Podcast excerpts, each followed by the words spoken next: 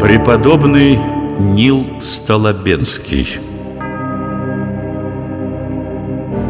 Веками люди, решившие удалиться от мира в молитвенное уединение, уходили в горы и леса, на затерянные острова и в безлюдные пустыни. Там строили себе кельи, выкапывали землянки, но далеко не все из них сумели до конца претерпеть тяготы отшельнической жизни. Великий молитвенник и аскет, преподобный Нил Столобенский, оставил потомкам поучительную историю своего отшельничества. За 40 лет уединения от мира этот святой прошел через многие искушения и сомнения и преодолел их силой духа и строгостью к самому себе. Когда к преподобному Нилу приходили люди, желавшие подражать его житию, он предупреждал. «Ты должен быть готов к величайшим трудностям и непрестанной внутренней борьбе. Поверь, чадо, все христианские подвижники в той или иной мере испытали скорби и маяту сердечную. Первый порыв часто сменяется долгими днями сухости душевной, тоски по прошлому. А тут еще голод, неудобства, холода. Человеку очень трудно устоять в этом изнурительном испытании. Преподобный Нил вырос в селении под Новгородом, в зажиточной семье свободных крестьян. Что же толкнуло преподобного Нила на трудный путь уединения? Как он сам говорил впоследствии, это поиск мира душевного – желание отречься от житейских страстей, на которые он успел насмотреться в своей деревне. Сначала юноша Нил отправился в Псковскую землю, в знаменитую Крыпецкую обитель в честь Иоанна Богослова. Монастырь этот был основан преподобным Саввой Крыпецким. Там Нил принял иноческий постриг и несколько лет проводил строгое монастырское житие а в 1515 году Нил и спросил благословения игумена монастыря удалиться в молитвенное уединение. Настоятель не хотел отпускать Нила. Брат Нил, я не хочу тебя неволить, но здесь, в монастыре, ты можешь принести много пользы. Ведь ты хороший пример для других монахов. Однако Нил все-таки уговорил игумена отпустить его на путь отшельничества. В глухом лесу, возле речки Серемхи, что на Валдае, преподобный Нил срубил себе келью и оставался здесь 13 лет. Питался кореньями и грибами, пил только ключевую воду, закаляясь телесно и духовно.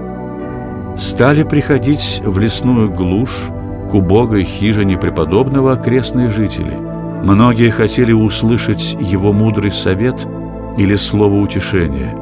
Но были и такие, кто посягал на скудные пожитки отшельника. Однажды лихие люди напали на преподобного, требуя неких сокровищ. Святой Нил вышел к ним с иконой Пресвятой Богородицы, единственным своим достоянием. Разбойники устыдились и просили прощения у преподобного. Он отпустил их с миром. Но вот однажды, как вспоминал позже преподобный Нил, он во время молитвы услышал неведомый голос. «Ниле, изыди отсюда и ступай на остров Столобной. На нем ты можешь спастись». Святой расспросил жителей, что за остров такой, и вскоре был на Селигере озере. Возрадовался преподобной красоте необитаемого острова и сказал «Все, Господи, покой мой, все жилище мое, во век века». Здесь, на неполном гектаре земли, рос сосновый лес с примесью дуба – струились чистые, как слеза, ключи. На холме, именуемом в народе «столбом», Нил и поселился. Выкопал пещеру и срубил маленькую часовенку. Распахал небольшой огород.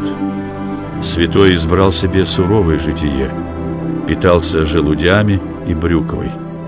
Главный же телесный подвиг преподобного был в том, что он никогда не разрешал себе ложиться. Лишь изредка он позволял себе вздремнуть, повисая пазухами рук на деревянных крюках, вбитых в стену землянки.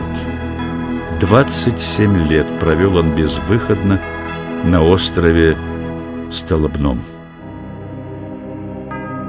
Но при жизни святого далеко не все местные обитатели спокойно отнеслись к появлению неведомого отшельника на доселе необитаемом острове. Для многих преподобный стал как бельмо на глазу. Пошли толки. С какой-то стати сей чужак в одиночку владеет таким красивым островом. По какому праву? Кругом по берегам Селигера стояли безбрежные строевые леса. Но почему-то именно роща на острове Столобном вдруг, ни с того ни с сего, понадобилась крестьянам для хозяйственных нужд. Они стали нещадно рубить сосны и дубы, а под конец и вовсе решили спалить все деревья под пашню.